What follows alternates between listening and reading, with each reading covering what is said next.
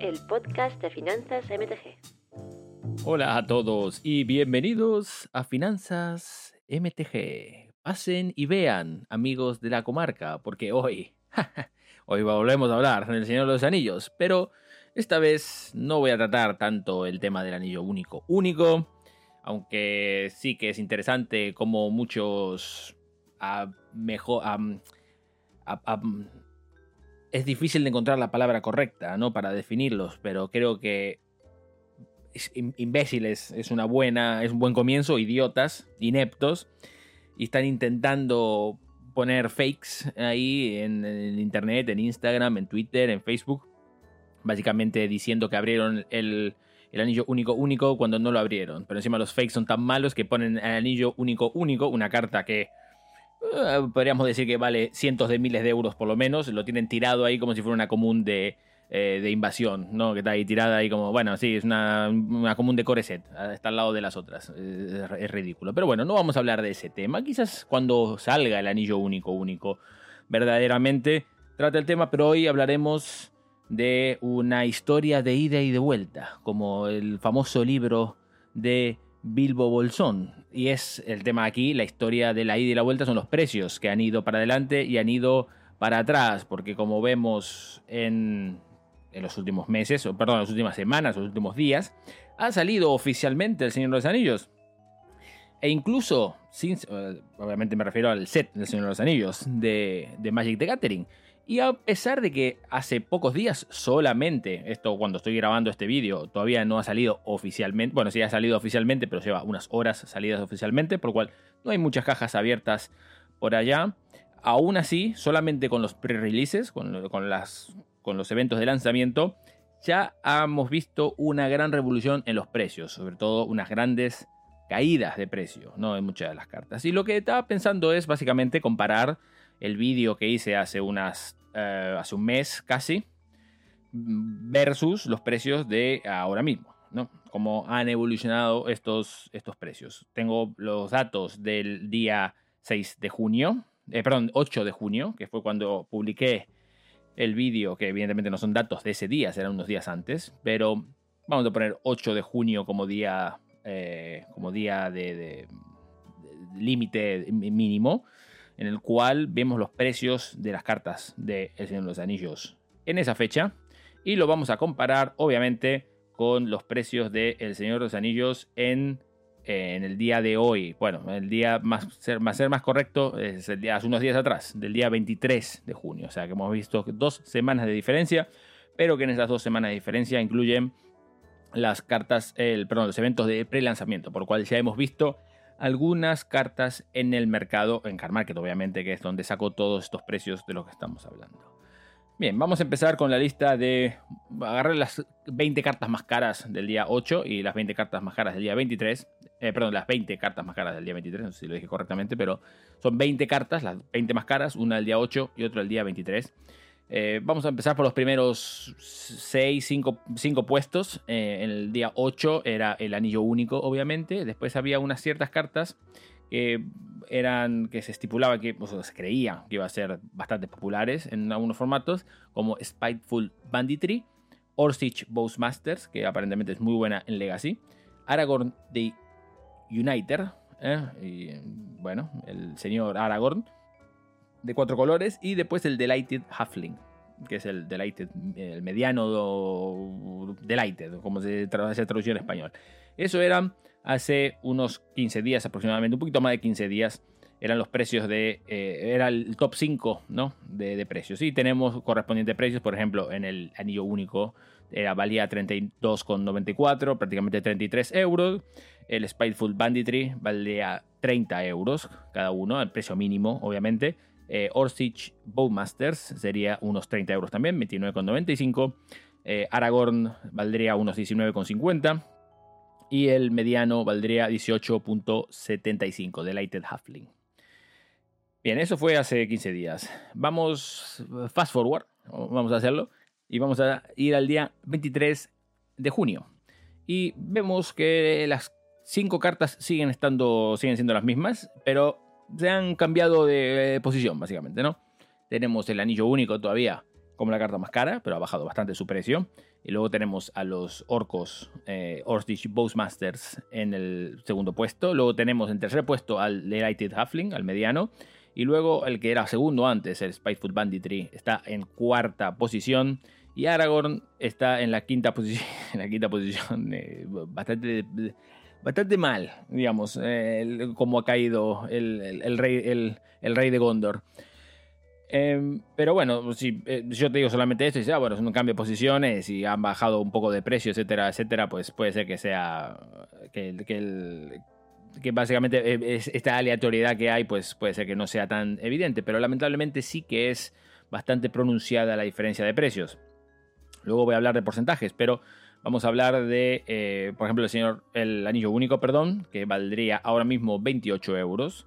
Eh, los Orchis Bowmasters valdrían 24. El Delighted Halfling valdría eh, 13,8. El Spiteful Banditry habría caído a 12 euros. Y Aragorn habría caído a menos de 10 euros, a 9.39 para ser más precisos. Ahora voy a hablar de los porcentajes de los cambios de precio. Eh, para, que, para que veáis básicamente qué es lo que ha pasado. Y vamos a hablar también de otras cartas que también han sufrido bastante caída de precio. Eh, es importante mencionar que cuando yo hablo de todo este tipo de cosas, hay dos factores que son importantes de entender. El primero es el hecho de que las cartas suelen valer mucho más caras en pre-order.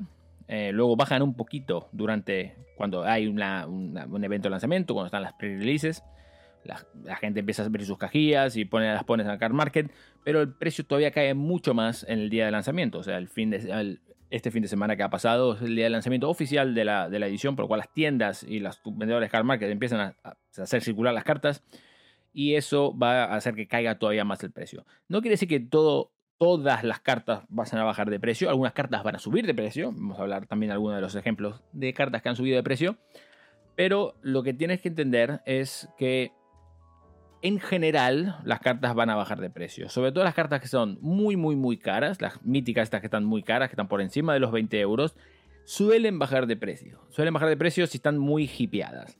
Si las cartas no son jugadas, pues van a bajar extremadamente mucho de precio.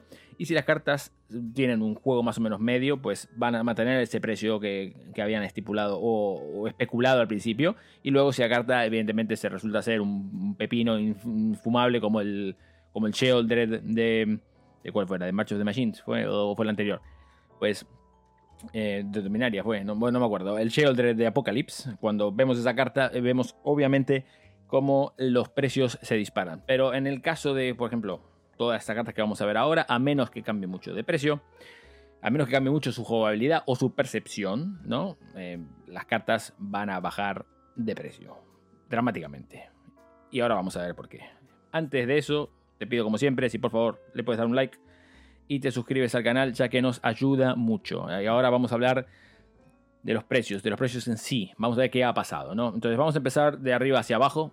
Em, top 20 de... Agarré, unas 10, 15 cartas aproximadamente de las que son más vendidas para ver cuáles son los, los vaivenes de precio, ¿no? Por lo menos las cartas más caras, para saber qué es lo que ha ocurrido ahí. Las cartas más caras que eran, estas eran las cartas más caras en el día 8, ¿no? Cuando hice el vídeo originalmente. ¿Y por qué dije que era una trampa, señor Anillos? Porque me parecía que estaban muy inflados los precios. Seguramente porque las cajas de por sí estaban súper infladas eh, por el tema, de, por el tema del, anillo único único, sobre todo las cajas de Commander, eh, perdón, de, de Collectors. Eh, el anillo único. El anillo único pasó de valer casi 33 euros a pasar 28, por lo cual es simplemente un 15% de, de, caída de precio. Que es solo, solo 15%. es una de las más bajas. De hecho, es el más bajo de, las, de, las, caídas que vamos, de las que vamos a hablar ahora.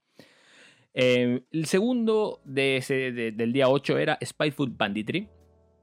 Y esa carta ha caído de precio un 60%. Básicamente ha pasado de valer casi 30 a valer casi 12. De 29,98 a 11,99. Una caída de 18 euros eh, de diferencia entre uno y el otro, que es, representa el 60% de caída. Orsich Bowsmaster, em, como es una carta que es se ha jugado ya en Legacy y se ha comprobado de que es, jugable, es buena, es buena cartilla, por lo cual ha, conservado un poco su precio, ¿no? Y ha, caído solamente un unos 6 euros de la diferencia de precio, que representaría un 20%, casi 20% de su, de su valor, 19.87% si te parece, si lo quieres ser más, eh, más preciso.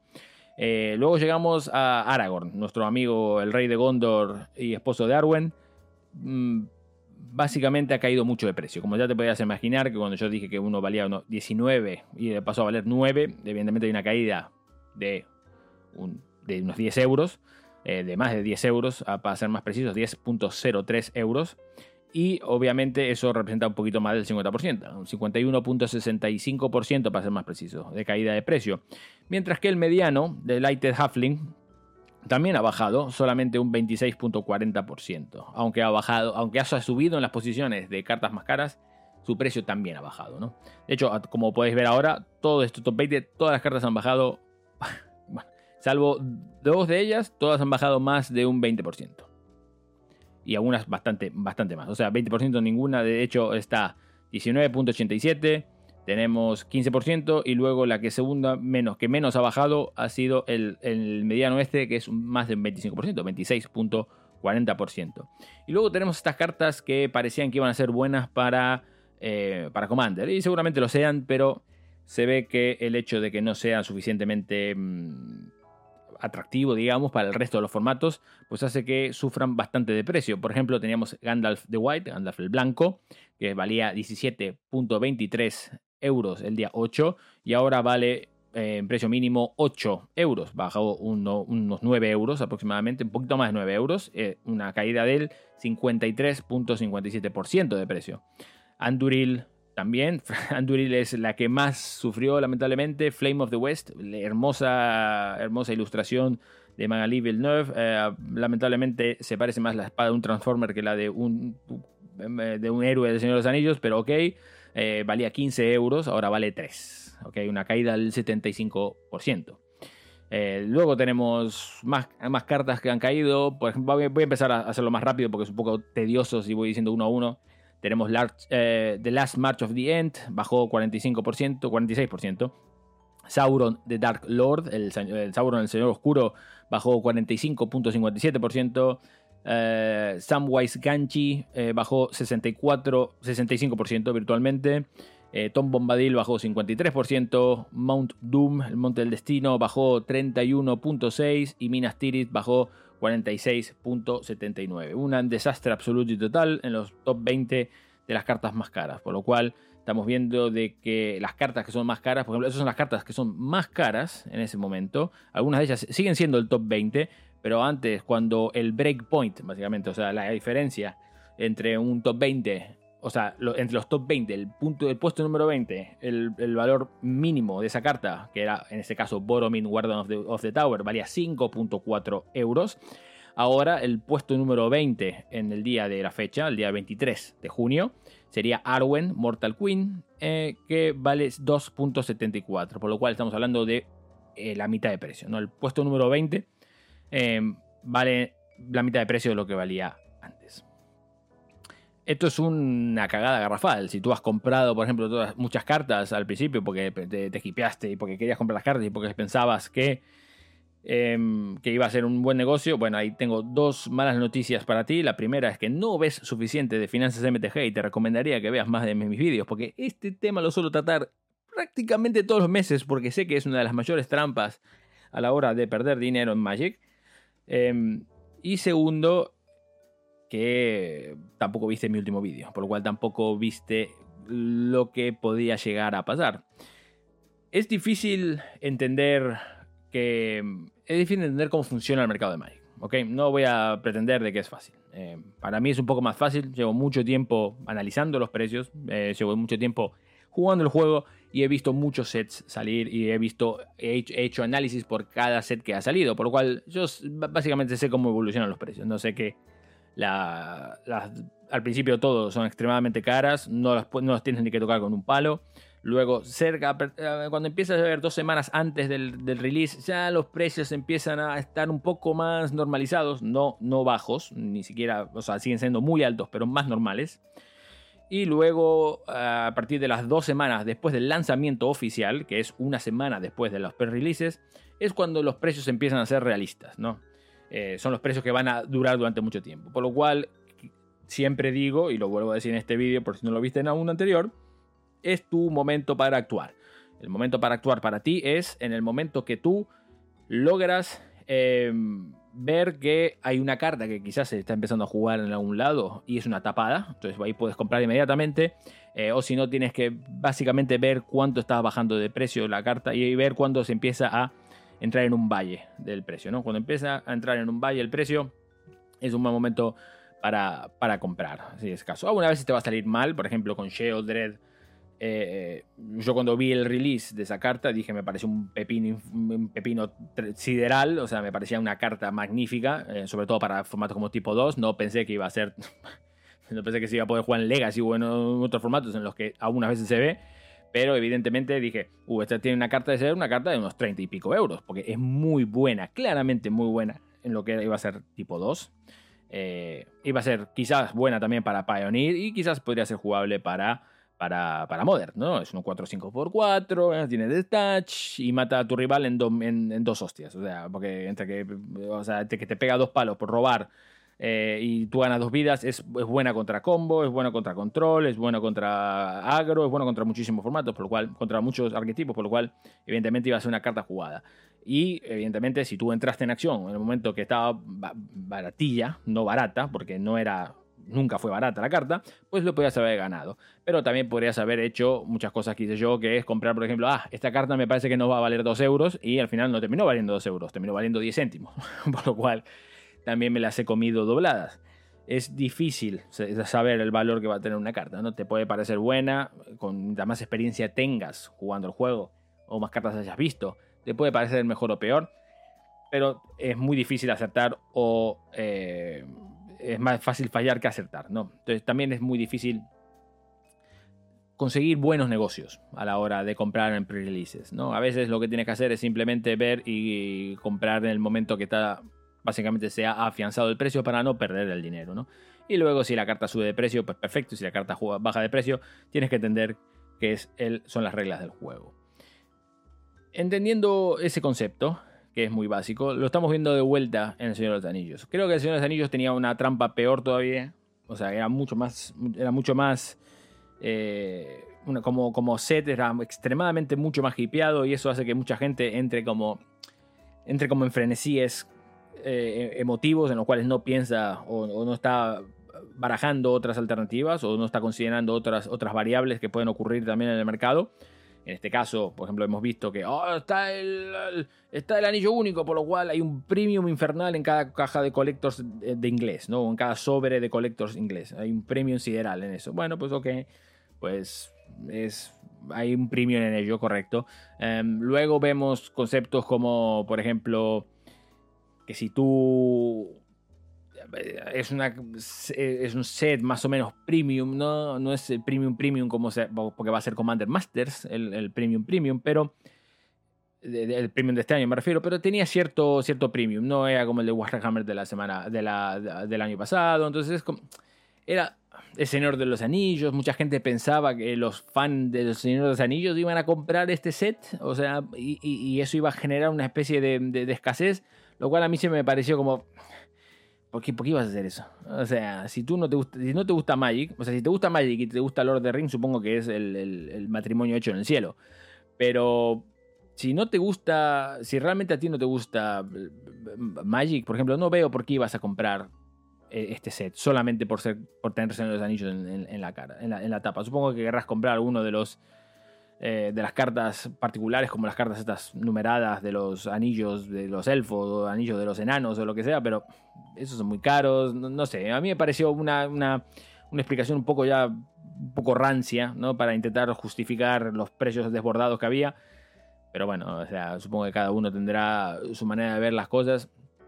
Creo que se ha, sido, ha sido exagerado eso y creo que ahora lo estamos viendo. Estamos viendo en la caída de los precios, que es ah, tremenda. Esto no son un par de cartas que están bajando un poco de precio, son muchísimas cartas bajando casi a mitad de precio. Eh, de hecho, en el promedio seguramente sea más del 50% que ha caído en la mayoría de las cartas, pero hay una carta que, por ejemplo, hay una que sido una gran ganadora, que si sigues la cuenta de Twitter, de mi cuenta de Twitter, Finanzas MTG en Twitter, eh, y ves los reportes o los informes diarios que tengo yo por la disminución de cartas, has visto que el Nazgul estaba por ahí, ¿no? Y el Nazgul es una carta que es bastante interesante porque me parece que es, eh, puedes jugar 9. Esto es una pregunta para todos los que están ahí afuera que juegan Commander. ¿Me permite jugar 9 de estos Nazgul en, en, en, la, en, Commander? ¿O, cómo funciona el asunto? O sea, ¿puedo jugar 9 de estos en Commander? ¿O todavía no? Eso es una, es una gran pregunta que tengo yo para todos los que están viendo esto de aquí de Commander. Déjenlo en los comentarios, así entiendo un poquito mejor lo que, lo que es. Pero bueno, independientemente de eso, lo bueno que tiene este, esta carta, bueno, de hecho, tiene muchas cartas, muchos conceptos buenos para, justificar su precio. Básicamente para que te explique, para explicarte lo que estaba intentando decir. Nazgûl es la única carta que ha subido dramáticamente de precio, ¿no? Suena infrecuente, obviamente, por lo cual hace que sea todo más sencillo. Pero ahora mismo pasó, básicamente pasó de valer en el día 8 unos 1.5 euros, ahora valer 6.5 euros, por lo cual ha eh, cuadriplicado su precio. No, o sea, un, 333.33% de precio, para ser más, más, preciso. Entonces, al ver que hemos cuadriplicado el precio del Nazgul, em, hay muchos motivos por el cual. ¿no? Parece que la carta es relativamente buena. ¿no? Es una carta de tres manas, obviamente. Eh, tiene test touch, un 1-2. Y cada vez que. Eh, eh, cuando un, bicho de estos entra, un Nazgul entra en juego, pues lo que te hace es que el anillo te tienta que todavía no sé cómo funciona el anillo de tienta. Si alguien sabe cómo hacerlo, porque lo ponga aquí en los comentarios, así nos enteramos todos, o por lo menos yo. Eh, y cada vez que el anillo te tienta, eh, ganan los Braves de esto, ganan más uno más uno. O sea, todos los Braves ganan más uno más uno. Que son los. Eh, este, el, tipo de criatura del Nazgûl es Brave Knight. Em, por lo cual es básicamente por tres maneras un 2-3 apenas entra. Porque el anillo te tienta cuando entra en juego. Em, y después puedes jugar nueve de ellos. Aquí viene otra pregunta que tengo yo, porque también está en el set, tenemos el, Rey Mago, ¿no? Tenemos al Rey Mago de Angmar, eh, que también es un Braith, ¿no? Si no me equivoco, déjame echar un ojo. Sí, es un Braith, y es un, es Braith noble en este caso, pero podría jugar nueve Nazguls y podría jugar un, Rey Mago también. Eh, porque si es el caso de si puedo jugar el Witch King también, el Rey, Mago de Angmar, no serían 10 los Nazgûl entonces en mi baraja. Y no sería eso ir anti-lore, porque quiere decir que estoy jugando con. O sea, porque era un Nazgûl también. Bueno, da, igual. Una respuesta, una, pregunta un poco nerd. Si, te interesa responderla en, los comentarios y por qué tiene sentido, pues déjalo abajo. Pero sí, básicamente esta carta, si obviamente podrías jugarlo en Commander y podrías jugar 9 en Commander, como yo supongo que son las reglas, no sé cómo son las reglas exactamente en este caso, pero no sé si una, no sé si una regla en una carta hace, eh, básicamente es más relevante que la que las reglas en general del formato, ¿no? Si una carta dice tipo, eh, claramente dice, no, tú puedes jugar nueve, cualquier, una baraja puede jugar nueve de estos, eso quiere decir que mi baraja de Commander puedo jugar nueve. Si ese es el caso, esta carta de Commander me parece bastante de, sencilla, ¿no? O sea, me parece que mucha gente va a querer montar su barajilla de, de Nazguls, ¿no? Eh, o de Mordor, o como quieran llamarse, y van a jugar nueve de estos. Si estamos hablando de que todos los jugadores de Commander van a necesitar nueve de estos bichos, son muchos bichos de nuestro señor que vamos a tener que tener en el mercado para satisfacer. Y por eso estamos viendo la subida de precio sideral, ¿no? que ahora mismo está a 6.5 ah, de mínimo, aunque al día de... Eh, en los próximos días posiblemente siga bajando, ¿no? Porque es una infrecuente, entonces mucha gente va a querer bajarlo. Pero me imagino que esta carta en el largo, en el largo plazo volverá a sus 6 euros, 6, 7 euros, porque es una carta de vuelta de un set casi premium, ¿no? No premium, premium, pero bastante, bastante premium y al ser bastante premium se va a ver menos y es un infrecuente, por lo cual me imagino que su precio mm, se mantendrá sobre los 6 euros en, el futuro, pero son especulaciones mías. Eh, lo que más me preocupa no es Nazgûl en particular, porque es una carta infrecuente, lo que más me preocupa son las míticas que han bajado de entre un 60, 50% o en el mejor de los casos un 28%, que eso me parece bastante, bastante mal. Y el hecho de que el, anillo único siga valiendo más de lo que vale un, un bundle de estos, eh, bueno, no vale más, ¿no? Pero vale, vale casi más. O sea, vale un gran porcentaje de lo que vale el bundle que viene el anillo único dentro. Por lo cual no entiendo muy bien por qué este es el caso. Pero bueno, supongo que mucha gente se dará cuenta eventualmente y eh, y, cambiará su, opinión al respecto. Pero bueno, así está el mercado de, del Señor de los Anillos. Está mal. Estamos hablando de. si somos sinceros, está muy mal. ¿no? Estamos hablando de que es un sistema que se ha ido eh, un poco al garete, ¿no? Por toda la situación de la que estamos viendo de, de, la bajada de precios. Eh, seguramente seguirá bajando de precios en muchos de los aspectos. Eh, ya estamos viendo que de un día al otro, no me extrañaría que cuando tú estés viendo este vídeo y entres a, a, Car Market, si dices, por ejemplo, ah, el Nazgûl está a 50, ¿cuánto está? Posiblemente esté a 4, ¿ya? Porque mucha gente está metiéndolo en el mercado, intentando, haciendo, intentando venderlo, haciendo flipping.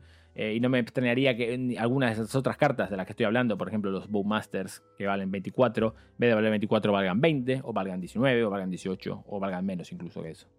Entonces estamos en una situación que es complicada. Si tú tienes las cartas, alguna de estas cartas, deberías considerar si quieres venderlas o no, o si te la quieres quedar. Y si no tienes estas cartas, quizás querías esperar a ver cómo evoluciona esta semana. O sea, si estás viendo esto el día del lanzamiento del vídeo, que es el día martes. Eh, mira bastante atento a las cartas que van a, a, todas estas cartas a las que estás interesado, ¿no? En, cualquier carta que estés interesado, échale un ojo porque posiblemente vaya a bajar de precio en, los, próximos, en, los próximos días. Y es un buen momento, ahora mismo son los buenos momentos para comprar, no ahora, ahora, ahora, pero esta, esta semana y la siguiente, y posiblemente la, otra, la siguiente a la siguiente, también sea un buen momento. Por lo cual, estate atento. Eh, y como ya sabéis, si queréis abrir eh, cajas pensando que vais a especular y vas a ganar dinero haciéndole flipping en las cartas de dentro, creo que es mejor mantenerlas cerradas como siempre. Esa es mi recomendación del día. No abráis cajas de Magic y comprar eh, los singles en el momento que tengas que comprarlo. Veintipico minutos para decir lo que tenía que decir, pero aquí estamos. Muchas gracias por estar ahí nuevamente. Espero que os haya gustado el vídeo. Y si queréis recomendar algún vídeo, un tema de un vídeo en particular, dejadlo aquí abajo. Ya sabéis que este viernes o sábado, todavía no lo decidí, pero me parece que va a ser el viernes, eh, va a haber un, un, pequeño stream para celebrar los 2000, em, los 2000 seguidores que tengo aquí en, en, en YouTube. Y va a haber regalillos también, así que yo me metería en el stream para ver qué tal está. Igual te ganas algo que obviamente va a ser sorpresa, no lo voy a decir, hasta que lo consiga. O hasta que decida cuál va a ser. Aunque tengo una idea ya y creo que a mucha gente le va a gustar el regalillo. Nuevamente muchas gracias por estar ahí y nos veremos en el próximo vídeo de Finanzas MTG o en el stream del viernes. Cualquiera sea lo que siguiente quieras hacer. Muchas gracias de vuelta y nos vemos en la próxima. Hasta luego.